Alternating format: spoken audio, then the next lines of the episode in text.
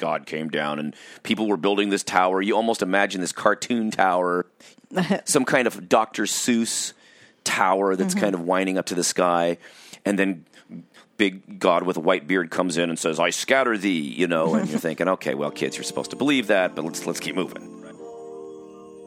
Well, friends, we welcome and appreciate your voice messages. Voice messages can be left at protectyournoggin.org, and some of those have been really powerful and moving to us, though often we can't play them on the air um, because the person who left them wanted to be anonymous and maybe just talk to us. Also, emails are a great way to go. But either way, if you reach out to us, we do really want to be able to respond to your questions and comments.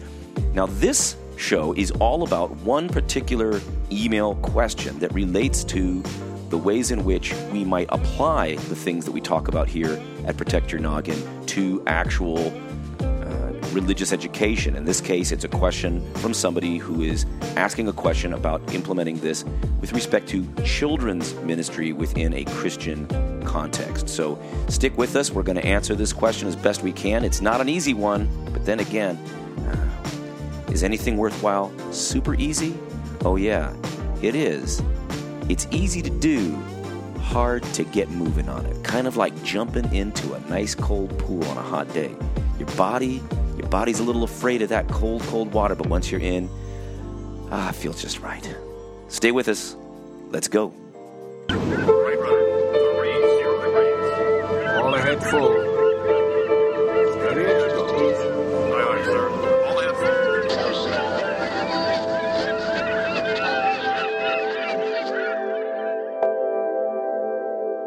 All right, Stacy. At the cold open, I mentioned the the cold water and jumping into it, and it's been hot here in Southern yes, it California. has. Very hot. I've been enjoying my my body surfing thanks to Augie giving me a cool handboard made out of mahogany by the company, the surf company Dutch, and I got myself some good DaFin fins because my Churchills of 20 years uh, dry rotted and snapped as soon as I put them on. And uh, I'll tell you what, body surfing has become like the coolest thing ever. And on our, our Facebook page, I posted something on yoga and body surfing, and uh, Mm. Yeah, it's a little interesting little- It's a little, little groovy, a little hippie, you know. But it, but it, it really has been so nice. It's hard to be unhealthy when you're swimming like a dolphin in that water. Well, they But were also in that video. They were also talking about uh, breathing and Yeah. you know the the powerful exercise of holding your breath and making sure you take deep breaths at certain Yeah. times, um, Yeah. which happens all the time if you're swimming in the ocean and you're trying to, well, Yeah. if you don't want to eat salt water or drink salt water. Obviously. So you know, if we're if we're gonna if we're gonna teach you how to body surf, it's not as politically driven. You know exactly what you're trying to do. You're trying to get people not to drown, not to break their collarbone, not to get too messed up in the in the sand as they're getting smashed down into it. There's a clarity to the to the task of teaching somebody to do something like that, like body surfing. So if if I can get out there and show you some things about this particular beach or whatever, um, I know what I'm doing. What are we doing when we educate kids in Sunday school? Are we entertaining them? Are we are we trying to indoctrinate them?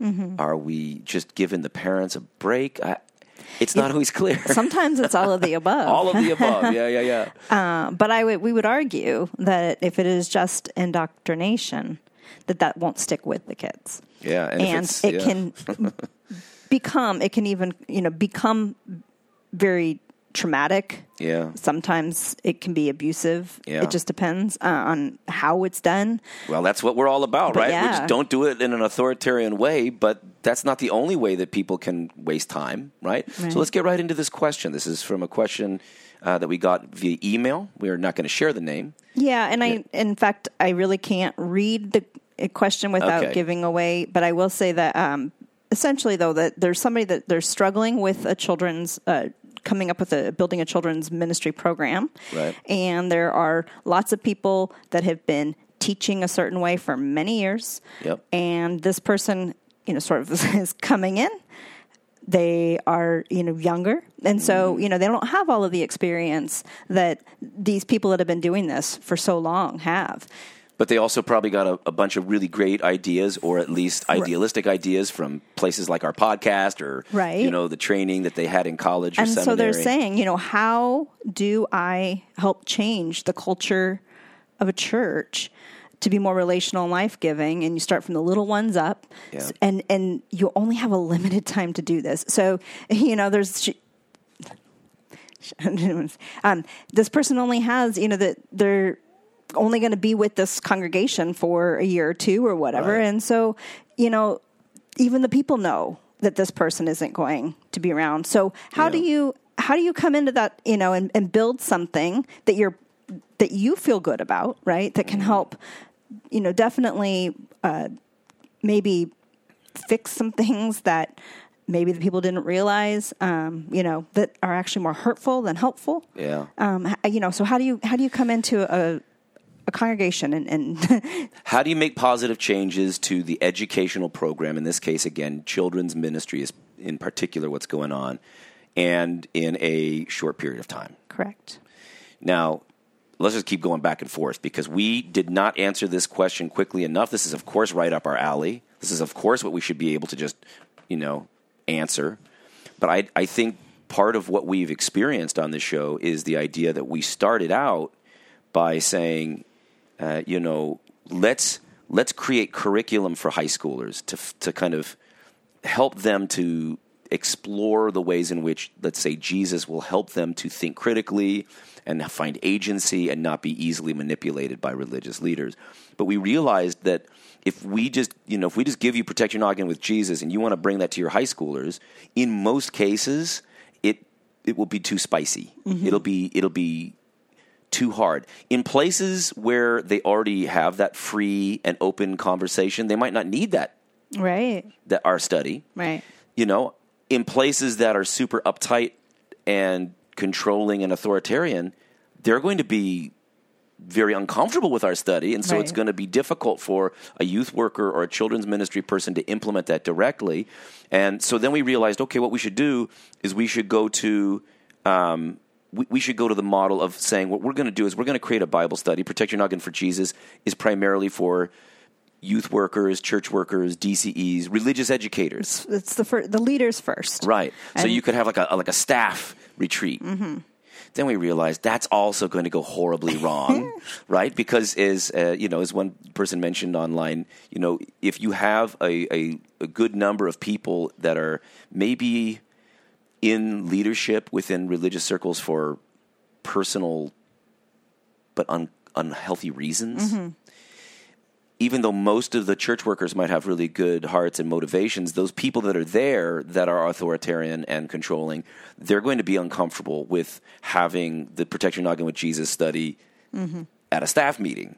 So I thought, all right, what this really needs to be is for a, a few people to start kind of thinking this through in their own lives. Right. So here's the, Whether it's a, so, whether it's a parent, parent you know, it could be Certainly church workers. Could be a church worker or a you group know. of church workers that want to get together on this, but maybe can't do it in an official capacity. Now, listen, if you happen to be in a in a synod or a district or a denominational you know unit or a pastor's brown bag lunch meeting, and you're willing to go through the stuff that we're talking about with Protect Your Noggin with Jesus, you're in a good place. No matter how uncomfortable. And- some of their actions might have been. If they're going to allow it, that's a good sign, Right. That, that they're ready to, to get better. so it's a good sign that they're open, that they haven't just, you know, thought they figured it all out and don't want to discuss anything different or from different angles or whatever. So if if you are open enough to continue the conversation, I think that you're on the right path for actually truly listening to what God is teaching you. Mm-hmm. Right? That But the that's right, and the idea then, though, that as we move to the idea that maybe it's for these few people that can rethink education at, at the individual level, maybe drawing it into a larger conversation with a few friends that you trust. Maybe you have some friends you went to in in college or seminary that you're close with and you can kind of do this at a distance. Maybe you're in different states, mm-hmm. but you can work through some of these materials, some of these thoughts. That's really important. There are things you can do to implement it, but make no mistake, you've got to you've got to come to terms with the reality that in most cases you're going to have to go relatively slow, slower than you want. Now, there are times when you can just completely transform the way we think about something and do it differently. But especially in the case of the person who wrote the email, you can't do it all in a, like a temporary internship role. Really, what a good internship does is it brings to bear stuff that you've been reading. Um, it brings stuff you've been reading to bear on the on the practical application of church work, religious teaching, and then by listening and paying attention instead of trying to just fix everything, you can build towards the future. So I would argue that the person who wrote the email should should definitely make some changes and demonstrate and model some really good behaviors, but also focus more on really observing, almost like like this is a field research project where you're putting a little thing here and there into place that might help see how people react and then ask people why they're reacting that way and really keeping that conversation going so that not only can you get them to be thinking about things that will maybe ferment with them for years to come. Mm-hmm. Asking those key questions. That's why we that's why we love in our, in our bible study to end with questions because those questions can haunt you for a while right? Mm-hmm. What would you do differently if you weren't afraid of punishment and reward? Those kinds of questions take a while sometimes to, to flush out. Uh, but anyway, so the, the, the short answer is we we're still trying to work on how can you get into the the the, the very basic level with the kids. We do think And we have some ideas. We definitely do. I would also say that this this is a big question, Yeah. and even our ideas won't be enough. I think that Yeah.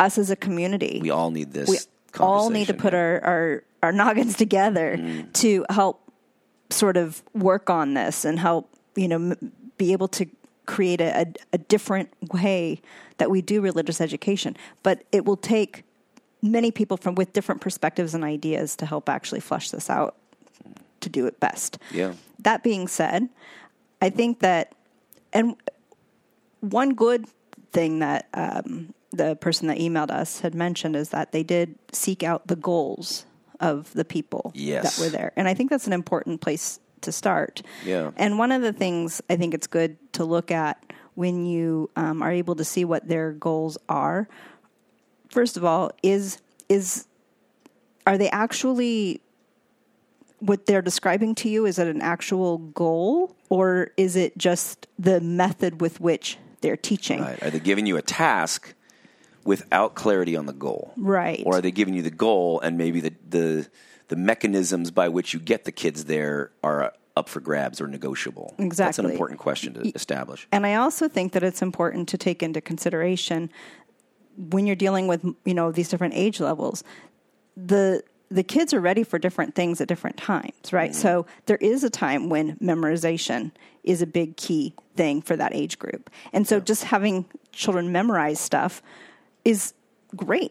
That's actually what they are looking forward to. But what are they memorizing is a big mm-hmm. deal you know? Mm-hmm. What what verses are we pulling together? You know if if we're you know if it's always sort of the the threat of of the, of the punishment of hell Yeah. that they're learning about you know you that one that's going to be a scarier verse for them you know mm-hmm. if they're learning you know so what is what is the point of the verses that you might be having them memorize Yeah, Stacy's referring to part of the question, which was, um, you know, related to this discomfort with the idea that memorization and indoctrination seem to be the main focus.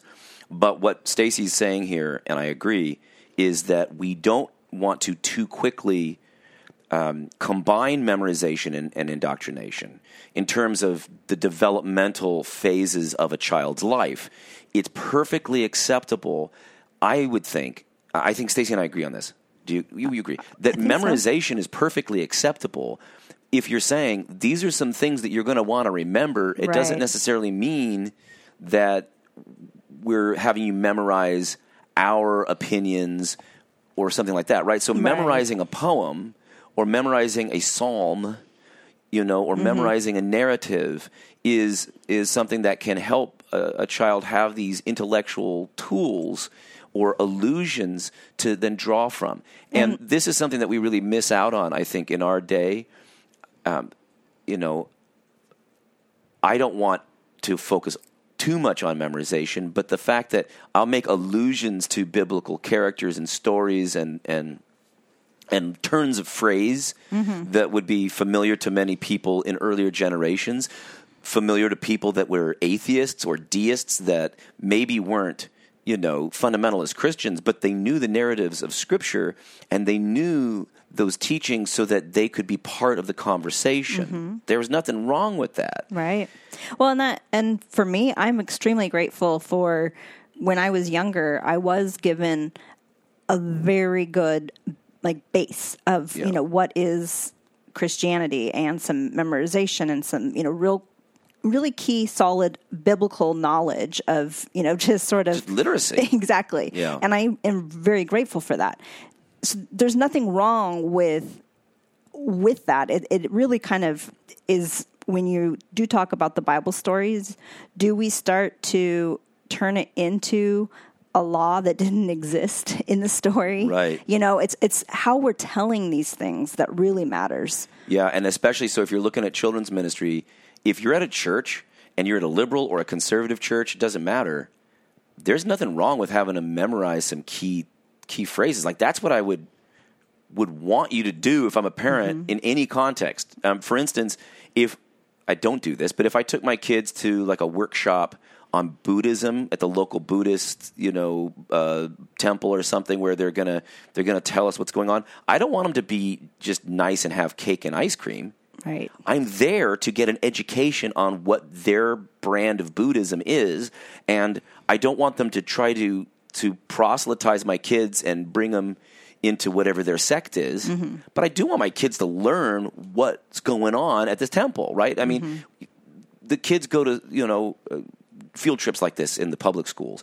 I think if you're if you're a parochial school, if you're a Christian school educator, if you can swing it, I think it's a really good idea to bring your kids to religious sites that are not Christian if you're at a Christian school because it's a great field trip and it's a mm-hmm. good thing to be able to discuss stuff. But when you go on the field trip, you don't want to just have a nice, you know, grand old time playing hula hoop with some monks in saffron robes. You want them to tell you what they're about. And you right? also want to know enough about your own religious background Yes. so that you understand how this is similar or different from Right. your own tradition. Yeah, I mean, it's kind of like um, you know, like a Seder feast in any Jewish home. It doesn't matter if you're an Orthodox Jew or Reformed Jew or you know Reconstructionist. Doesn't matter.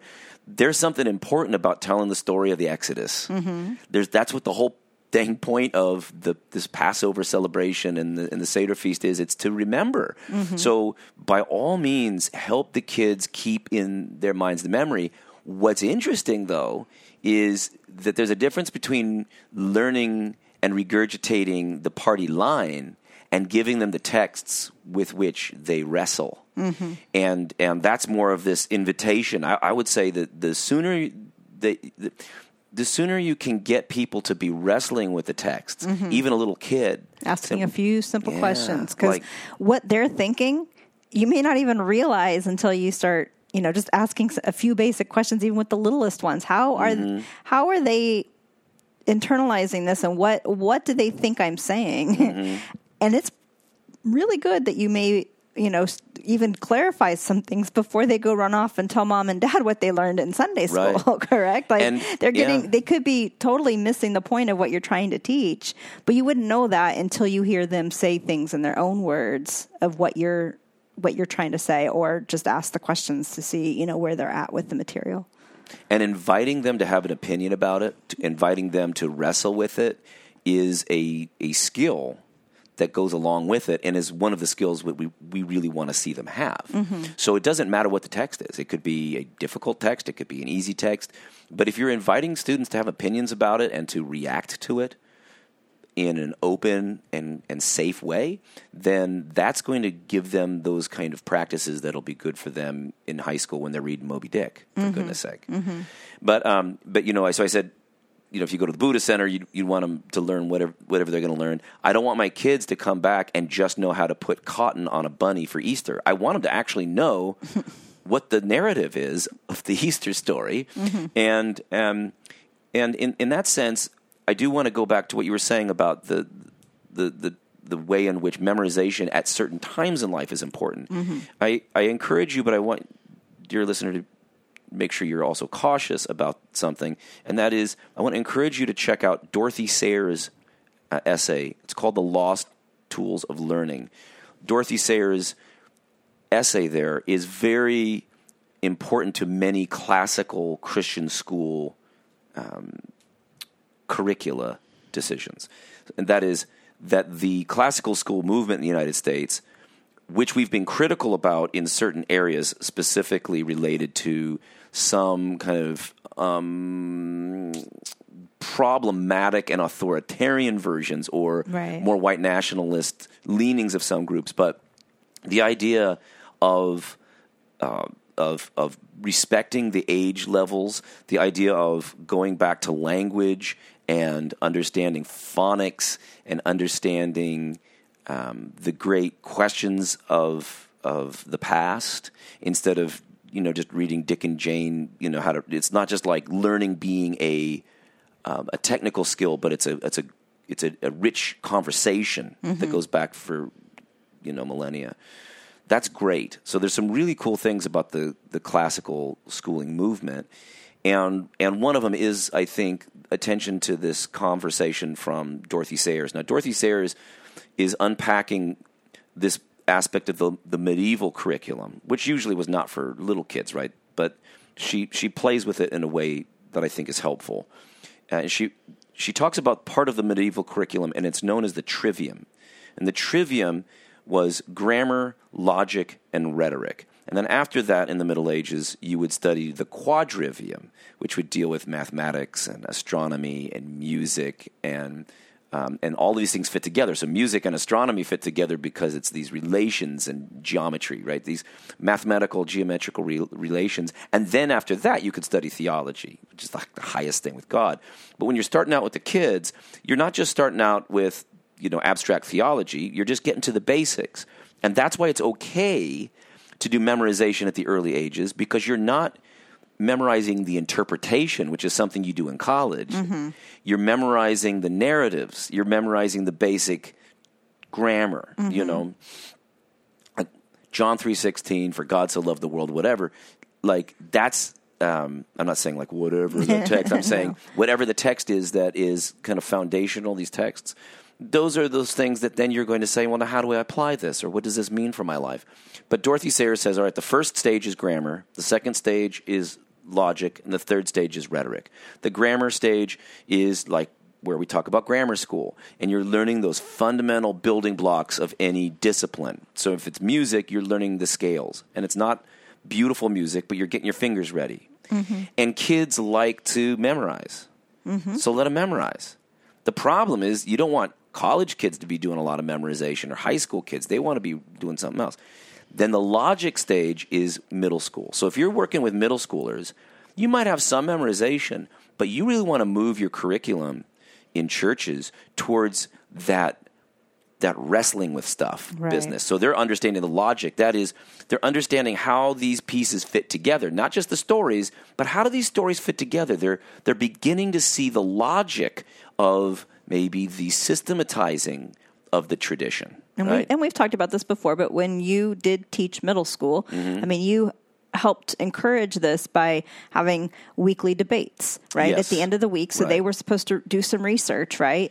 Come back with, you know, s- stuff to to support their their side and Yeah. you didn't always have them just support the side of their choosing right sometimes Right. they had to even sort of come up with the evidence it's for the a controversial move amongst side. the rhetoricians, but it is something that we did. We put them on teams and said, you know, just argue for or against it. Often it was more like, you know, Plato versus Aristotle on the state or something. Right. But they they did a great job because they enjoyed the argument. They enjoyed the the talk fighting, Mm-hmm. the battle, and they supported each other and they did their homework because they didn't want to let each other down. right So you pl- this is the this is the Tao of education, friends. You just get the kids to do what they love. Don't don't force them into the areas where they're they're playing to like a childhood style of of education when they should be somewhere else. And then when they get to high school, then they're starting to apply those systematized things to to a, a a conversation about something going on in their lives, right? So, uh, or or they're writing poetry about it, or they're writing their own creative essay on it, or they're riffing on a text, right? What does this mean for our lives? So the idea would be, and and we kind of do this, in, in, like in Lutheran circles, where you get to the catechism, and a catechism sometimes is also memorized. But I think that, and I know that there's a lot of debate about this in Lutheran and, and Calvinistic circles, and a lot of churches have catechisms, Catholics. The whole thing, if you note, of a catechism is that it's set in the question and answer mode. Yeah. So the teacher asks the question and the student comes back with the answer. And I think where we go wrong is we we memorize that at the middle school age. Mm-hmm. Now there's things that you should memorize, why not?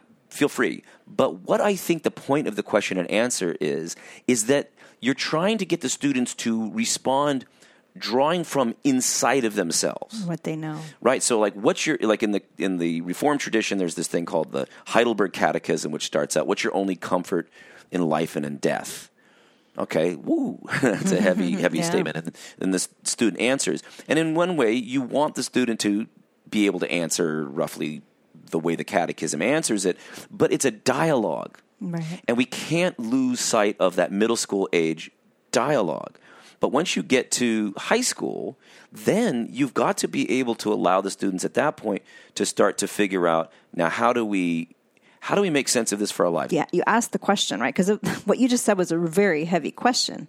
You give them, without having them memorize the answer, right? They can first take time to answer that Answer question, question. Yeah, on their own. If you're teaching this stuff, and then yeah. you can say, well, and Luther's answer is this, right? And then Mm-hmm. because they've wrestled with it for a second and maybe didn't have an answer, and it's okay if they don't have an answer, Mm-hmm. right? But they've wrestled with it and they've had to really think about it for a second. That will stay with Mm. them longer than saying, you know, answer this, this, and we just all Yeah. say it together. You know that that just now now it's like you you you didn't even really have to think about what that question was getting at, you know, and and you miss the whole point.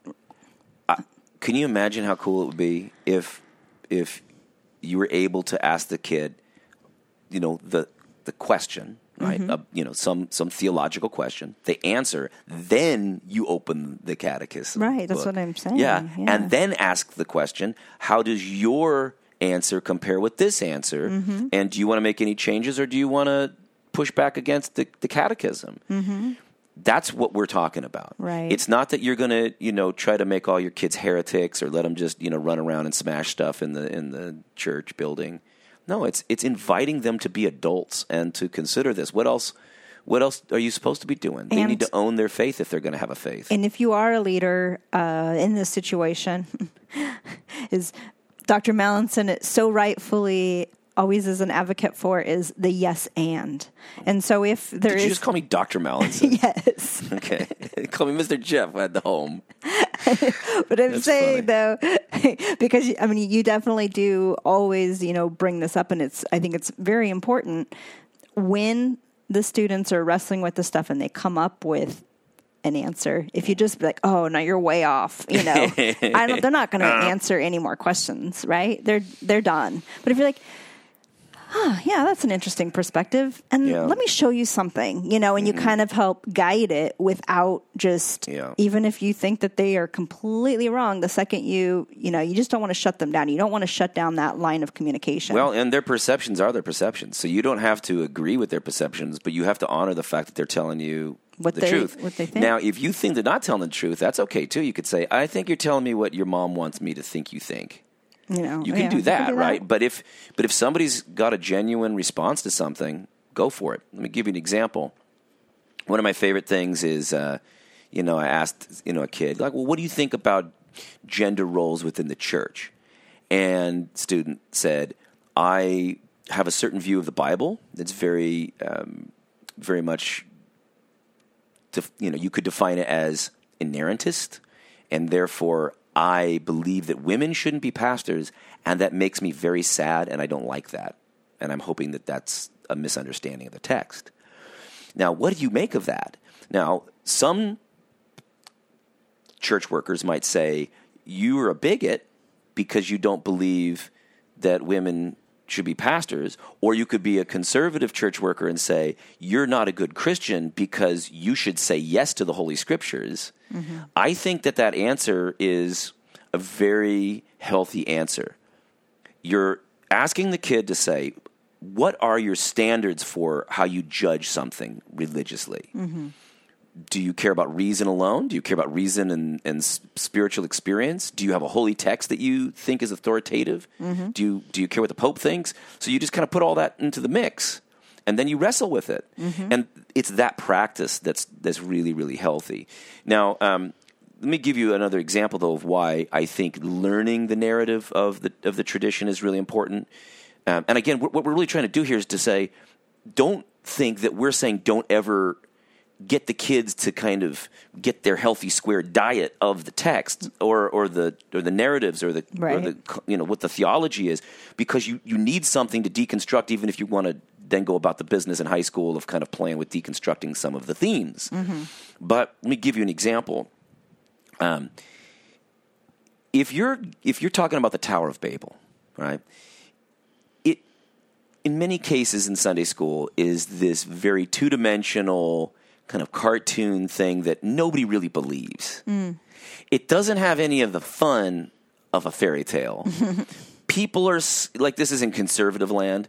People are treating it like it's a total historical fact but they they talk about it in a way that they kind of want to get past it because it's another thing that's hard to believe like god came down and people were building this tower you almost imagine this cartoon tower some kind of dr seuss tower that's mm-hmm. kind of winding up to the sky and then big god with a white beard comes in and says i scatter thee you know and you're thinking okay well kids you're supposed to believe that but let's let's keep moving right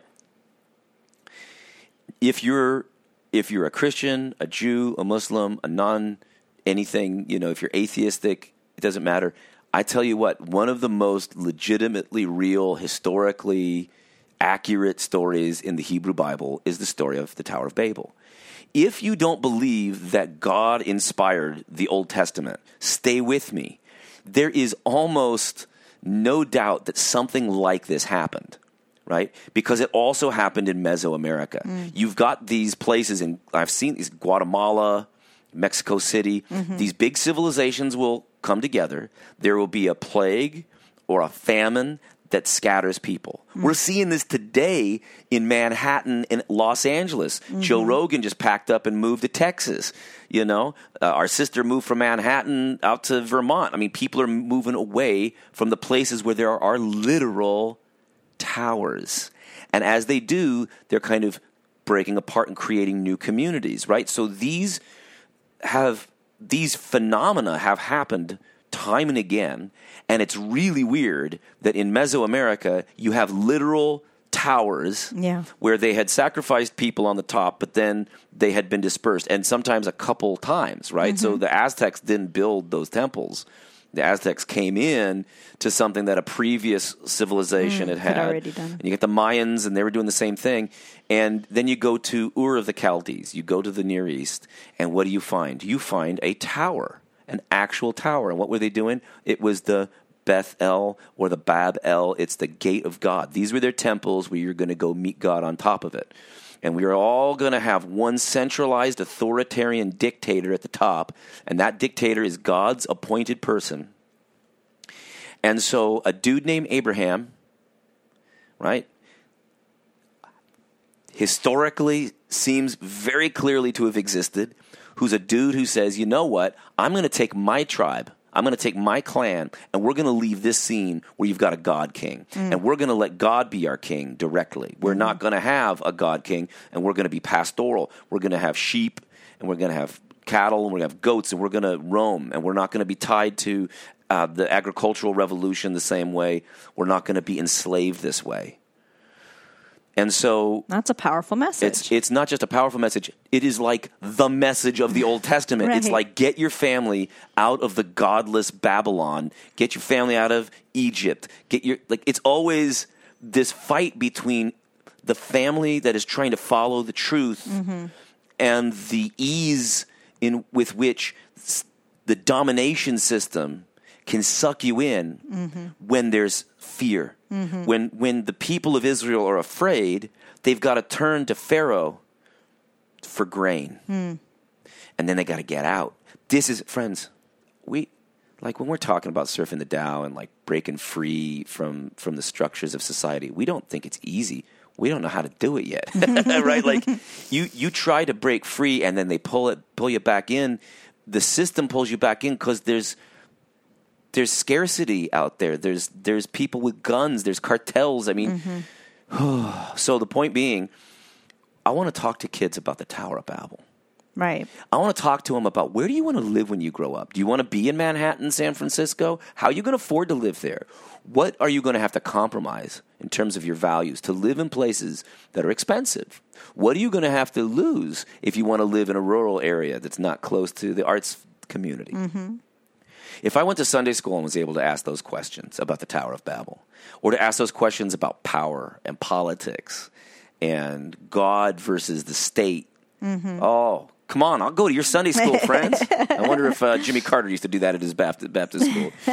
You know what I'm saying? So, uh, so, but my point being, uh, don't just teach him the Bible. Like, re- let's do this for real. You know, let's take this for realsies. Yeah, we've we've turned so much of it into cute little Sunday school stories Mm-hmm. that often either turn into some sort of moralizing Yeah, or being legalistic. right. But- Just making people people feel crummy about not following their right rules, ra- yeah. and and you often completely miss the whole point and heart of the of the story and i think uh, you know anytime if you are going to be teaching the children if what it is that you're teaching if you're able to just go in there dive in with with new eyes you know Yeah. not the I've heard this a, a billion times, kind of eyes, right? That I can just, you know, spout this off. Like, mm. you know, is is there a little more research you can dig in to bring this two dimensional thing into that 3D story? You know, that that real live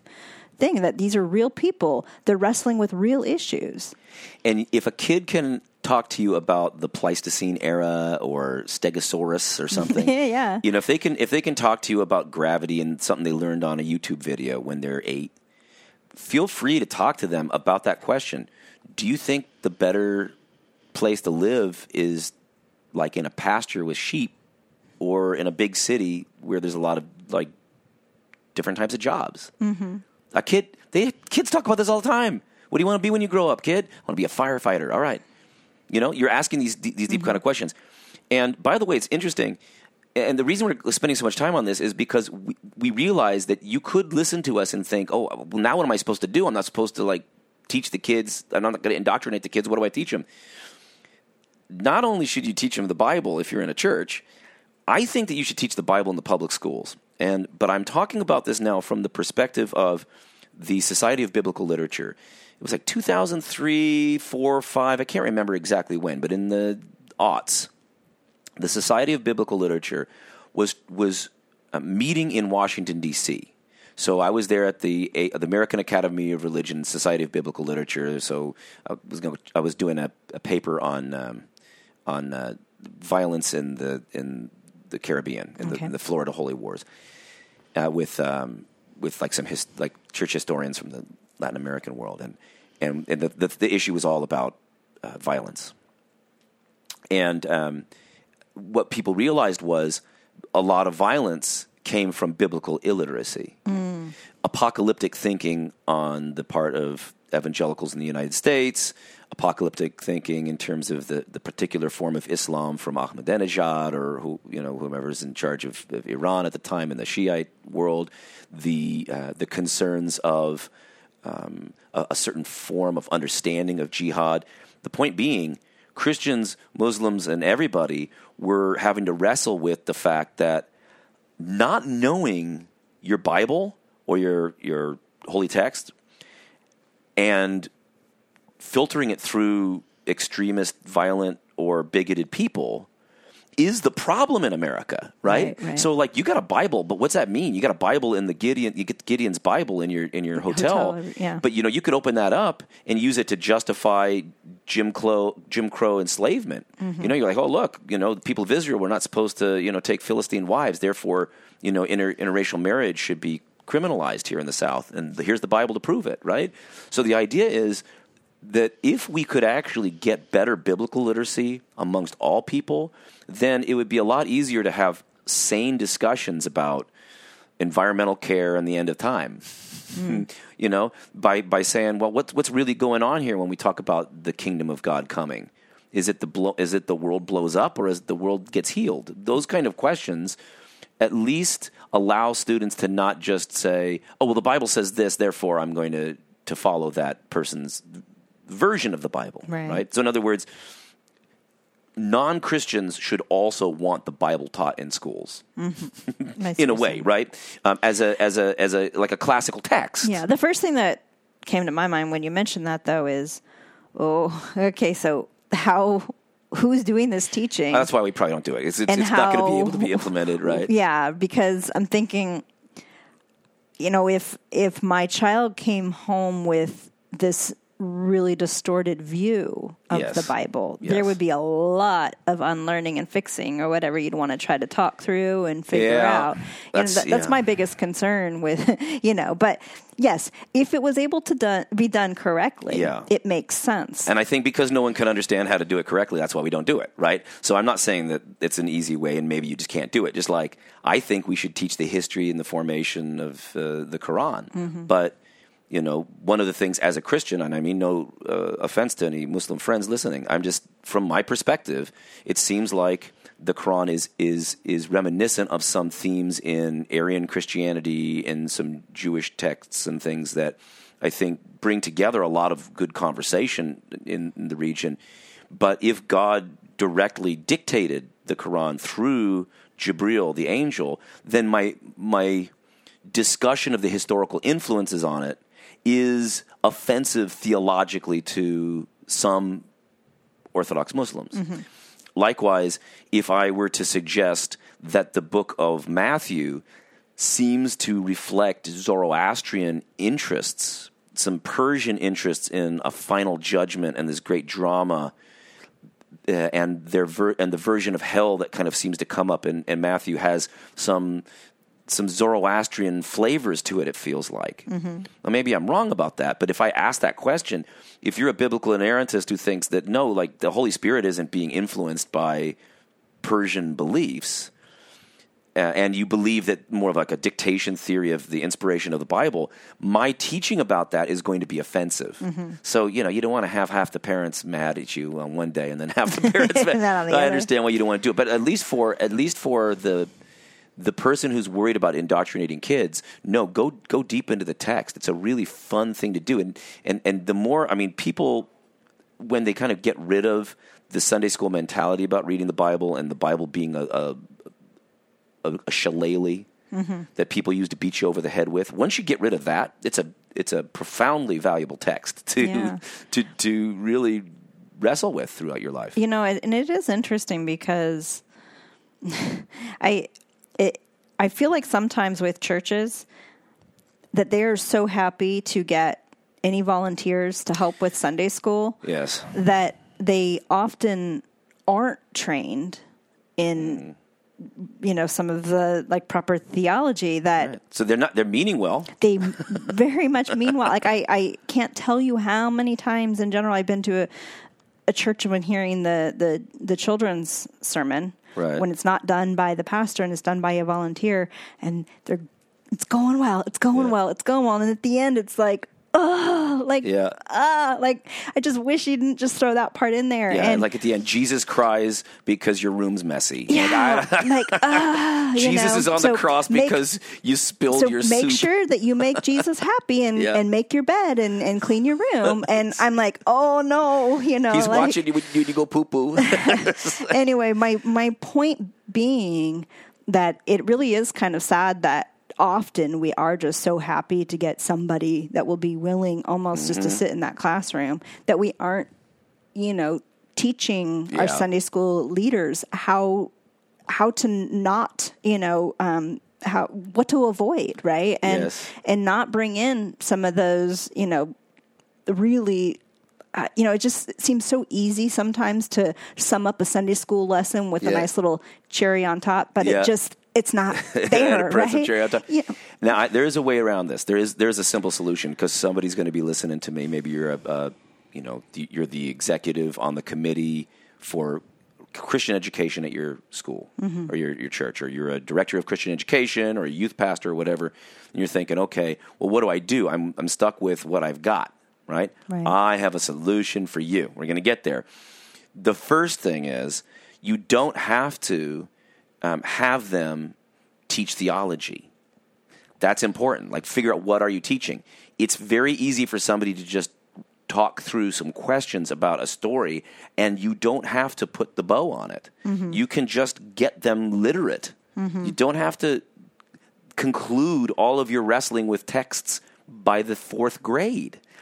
And so, if your if your pastor has a grad degree, but the Sunday school teacher is just kind of making up some platitudes, that's going to be natural. It's going to happen a lot, but maybe make sure you're aware of what it is that you're trying to, um, you know, ask from the Sunday school teachers. And uh, I would just say, if I if I were in a spot where I don't have a lot of time, but I want to make sure that everybody doing vacation Bible school doesn't screw the kids up worse than they came in, right? I'd say the number one thing is to say, all right. I, I'm not going to be able to give you a 45, theolo- 45 minute theological lecture here. So, what I'm going to tell you is what is off limits to you is any inkling of a move where you instill in the students fear of hell and hope of reward as the as the central message. You you just you just nip that in the bud. No, we are not using fear of hell or hope of reward in this week of study. As long as you do that, then you can just wrestle along. you know what I'm saying? Like play right. with play with the text, whatever. That, that that's one thing. And then this goes to the questioner message, which is here's somebody gets to a program. This happens a lot, and all it is is fun and games. All it is is frisbee and milkshakes and silly things, and then maybe a five minute sex talk or something, but mm-hmm. no real rich mm-hmm. stuff. And as we've already said, we think you can get rich with with five, six, seven, eight year olds. You can really ask them questions and, and wrestle with things. If that's true, you can do it with middle schoolers. And if that's true, you can do it with high schoolers. But Right. now the questioner is right to say, isn't there more than these empty calories of the activity that's going on? Right. Unless that's the best that you really can get out of the staff that you've got. Right. And that sounds kind of condescending. No. If the staff aren't at a place where they are going to model and mentor and embody a new logic of, of grace in the lives of these children, a transformed mind, a repentance, an awoken uh, sense of God's presence and the unity of all of us in the body of Christ and the way that we are to heal our communities. If that's not their flow yet, but they love the kids, then let them teach them how to make a leather wallet. because the community isn't just about dogma. The community is also about the community. Well, and providing a safe space. Yes. That's a huge thing. There's nothing wrong with that. What you want to then attend to as a DCE or a or a like a person who's looking out for all the other Sunday school teachers is to say the way that we relate to each other should be theologically informed. Who are we? We are the people of God who do not judge people based on their appearance. We love people even if they're not popular at school. The very act of having a place that is accepting, as long as it's not just you're trying to make a cult, so you, can- you know you're like the place that, that captures people that are in, in desperate situation. No, being that place for people, struggling with them in their their problems with not having people that care about them at home. Yeah, with being that, a parent. with, with honest care about Yeah. their life. Yeah. you know, there's a lot of there's a lot of young people that just they would just love for some adult to actually care about how their week is going, what is going on in their life. play to your strengths, friends, and help people in your community to play to their strengths. And and and it's okay. I mean, I used to not think this. I used to just totally get angry at it. Just pizza parties and frisbee golf.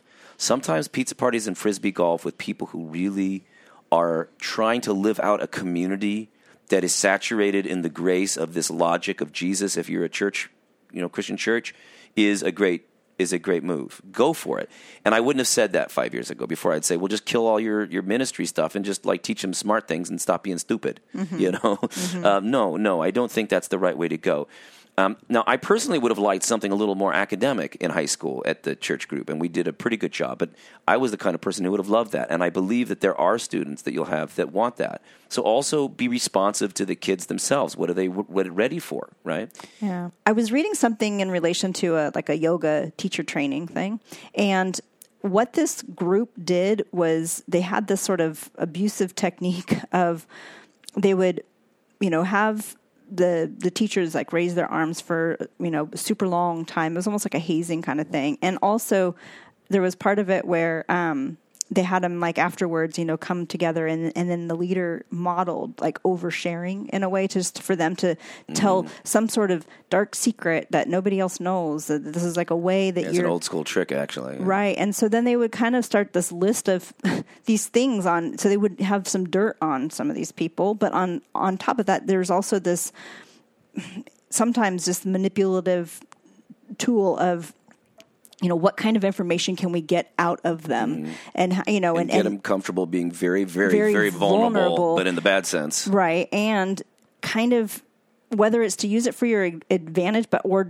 i mean all of it would be but but even just for them to think that somehow now they have some sort of obligation to this community because they now know you know like all these things about me or whatever or or it's a, a, a way to kind of quick very quickly bond um, in a, a very deep way, which can still be done, you know, for manipulative reasons, trying to keep the group together. And I, I guess what I'm saying is, is when we are having these discussions with the kids, it's very important that certain boundaries are there, certain lines. So yes, you have open communication, but as a leader, you don't want to model oversharing. Right.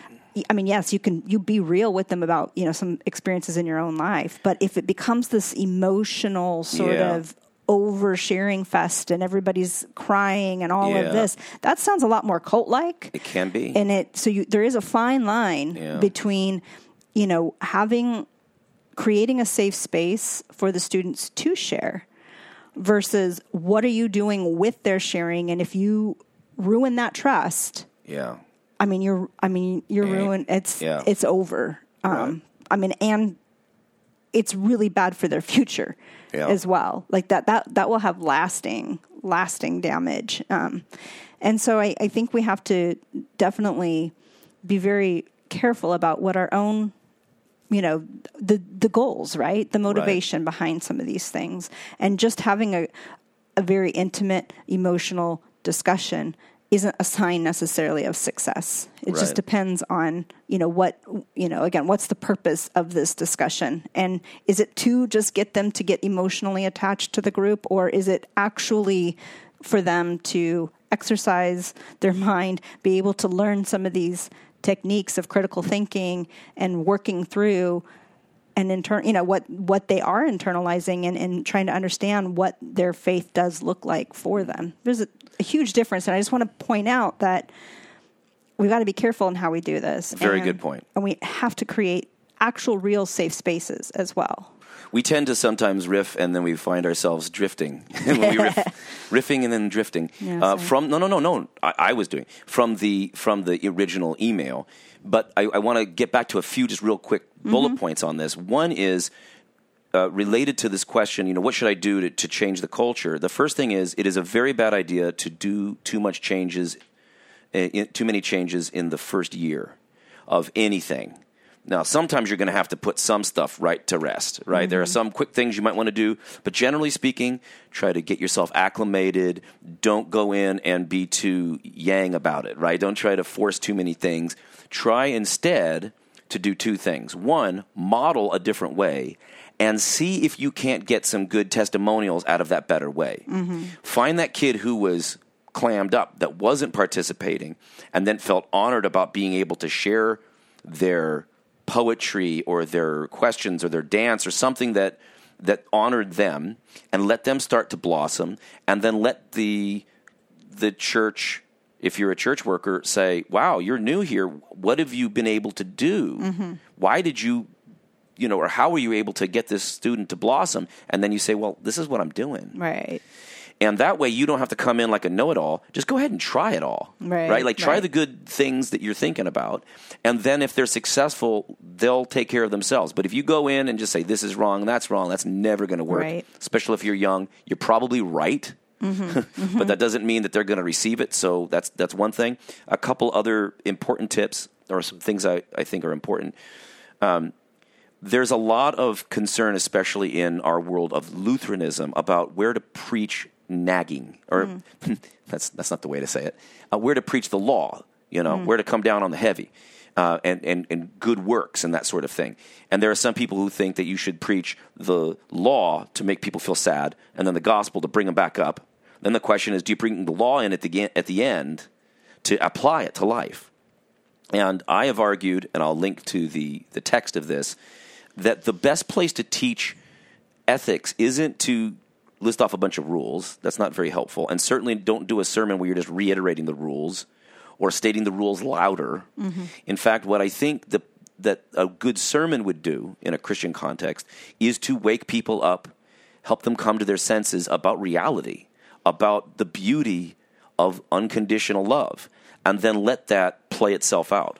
But where does it play itself out? That's not the end of education. Mm-hmm. In fact, it, you know, for Lutherans, a lot of times Lutherans will say there's part of this performance in a good sense. There's like a, like a dramatic aspect of this a church service, but then there's also other things like what you do with the youth program. Now, the youth program could then be where you nag people. I don't think that's where it goes either. I I've actually come to a place where I think more activity is is okay in the programming because what you're demonstrating there is the the life of that community that's informed by the narratives of the scriptures. Mm-hmm. The, the, this, this insight about love, the insight that all human beings are our brothers and sisters, that there's no Jew or Greek, slave or free male or female, that logic of, of unconditional love then gets played out in our community together and then in the things we do. Okay, so I think more service projects. That said, caveat, please don't do a trip where you lead a bunch of white suburban kids to do patronizing service uh, to, for projects in, in primarily black communities or something where you just come in, you don't have a relationship, you don't build trust, you paint something, you come save the day, and you go home. Right, which is usually some sort of exercise in team building more than Yeah. it really is about serving the people that Yeah. you know for reals. Like it's how I did know. how do we build as, together as a community and accomplish this task together? You really want to just be there with with the people that you are serving and, and learn about their story And You- serve together. and serve together right Yeah. it's not you know if you're coming in as the upper hand and here i'm giving you all these handouts i mean Mm-hmm. people don't appreciate just often you know there's a lot of people that it's like oh you know thank you for your handout Sure, but sure. if you really think that that's what's going to help you know so that they now you know You fixed everything there. you that know. yeah like oh gee they're really you know i'm really feeling like they they're got it here with the gospel you know Yeah, they're going to convert No. to, to my version of religion. Yeah. you know they might you know great i got free food Yeah. you know but it There's- wasn't modeling Yeah. the the way of jesus create those opportunities for relationships Mm-hmm. and relationships that are informative back to the kids that maybe are going to understand other contexts better, Mm-hmm. right? So that's a great learning experience. Um, do participate in this idea that these even these Sunday school kids are part of the tikkun olam, the repairing of the world, right? Like be a Mm-hmm. part of that, building not just doing good works to get points in heaven, but to really experience what it looks like to love people that you didn't know Right. the week before. I'd also I'd also argue that even okay, so the projects that you maybe the service projects that you are going on or whatever, you know, and how you're doing that that matters. The music that you're singing, what are the lyrics to the songs? And you know, have you ever really thought about how that comes across and whether it's you know whether the theology is is a theology of glory or if it's mm-hmm. just you know if it's anyway does it fit with your religious tradition and, and mm-hmm. what you should be teaching because the songs are powerful uh, teaching moments because they stick in your head and you'll sing those verses over and over again and one thing i really did appreciate with our um, church when we were in high school. I know you you were a big part of it actually, as you were helping to come up with some of the songs. But a lot of what we sang actually were just verses. They Yeah. were scripture verses. Yeah. And so now I have another tool for You that memorize some stuff. memorization. Yeah. You know, rather than, you know, I I don't know, Jesus is, you know, you know, I dug down deep and found pure gold or something like that on Yeah. one of those lines. You Yeah. know, be careful what we're what we're singing. Yeah, I'm not going to hell because I'm good on the inside or something like that. Yeah, yeah. But no, just thinking about it, making sure all of that's that's all kind of lined up with what you actually want to teach. A couple other things. Please don't make all of your games be kind of latent sexual Oh, um, gosh, yeah. flirtations. You Right. know, Right. um, there's some of those games that are a little like. I'm not like I'm not a prude. I'm just saying don't don't use. Kind that, that flirtiness Yeah. as a draw yeah, be, for your be, be your cool, kids be cool, and then uh, finally, uh, don't don't let those those programs be about hazing. And this is not so much children's Mm-hmm. stuff, but more like high school and middle school. You know, there's somebody in my family who stopped going to church after. You know, he or she said, "Is every week going to be something where they, they give me a marshmallow with mustard in it, or I sit down on Right. an electrocuted, you know, Right. bench? Is this is this like a frat?" Right, right. and that sometimes can happen. I mean, just you know, model. The point is model in every aspect of what a church does, For a safe whatever your religious community is. a welcoming community. You know the you know how. I don't want to say what would Jesus do. Yeah, well, I know. I think, yeah, I would say that, yeah, you know, yeah. but there is that. You know, Bring the children real. unto me, and let's take them seriously. And that's what they say. C.S. Lewis did. That was so well. We we met the gardener at the the Headington Quarry Church where C.S. Lewis went, and we talked to him about Lewis, and he said that. Uh, that, that one of the things that was most remarkable is that he always would talk to kids at the church as if they were people. Yeah, they they are people. Yeah. you know. Yep. When we're educating, um, you know, often even say the colleges, you have to, you know, go through accreditation. They see what you know what's going on with your programs. Then also you're speaking to the alumni and figuring out what they are doing. And if your alumni can't get jobs and you're just you know, then it's not worth it. So I guess we do that in so many different other areas, but we don't in our church. We don't evaluate our own programs often. We don't touch you know if if people have left you know i don't know where are those people and why did they leave? And you know or if if you see that the youth you know they they stayed strong in the church then i think you're doing something right you know? The, look at what are the results of your confirmation program? Uh, not that you know you only want to be results driven but it is important for us to get in touch with some of these folks and find out where they're at. Did what i was hoping to happen what the goals that i had for them is that really what they walked away with it? Or did they you know did they learn something else? And then now you know do they want nothing with you know from the church? And if so why not? Because let's not keep doing that. Let's make sure we fix it. So i would encourage you if you can to to look at who's not there or who is still there and what they liked about it or didn't like about it.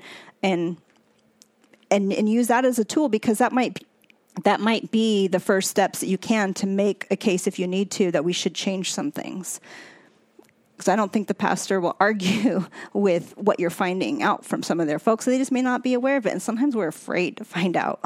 anyway, I just hope that with you know that with one of your goals, it could just be helping to share some of that deep piece upon piece with all of those ones that you're in charge of. Thank you.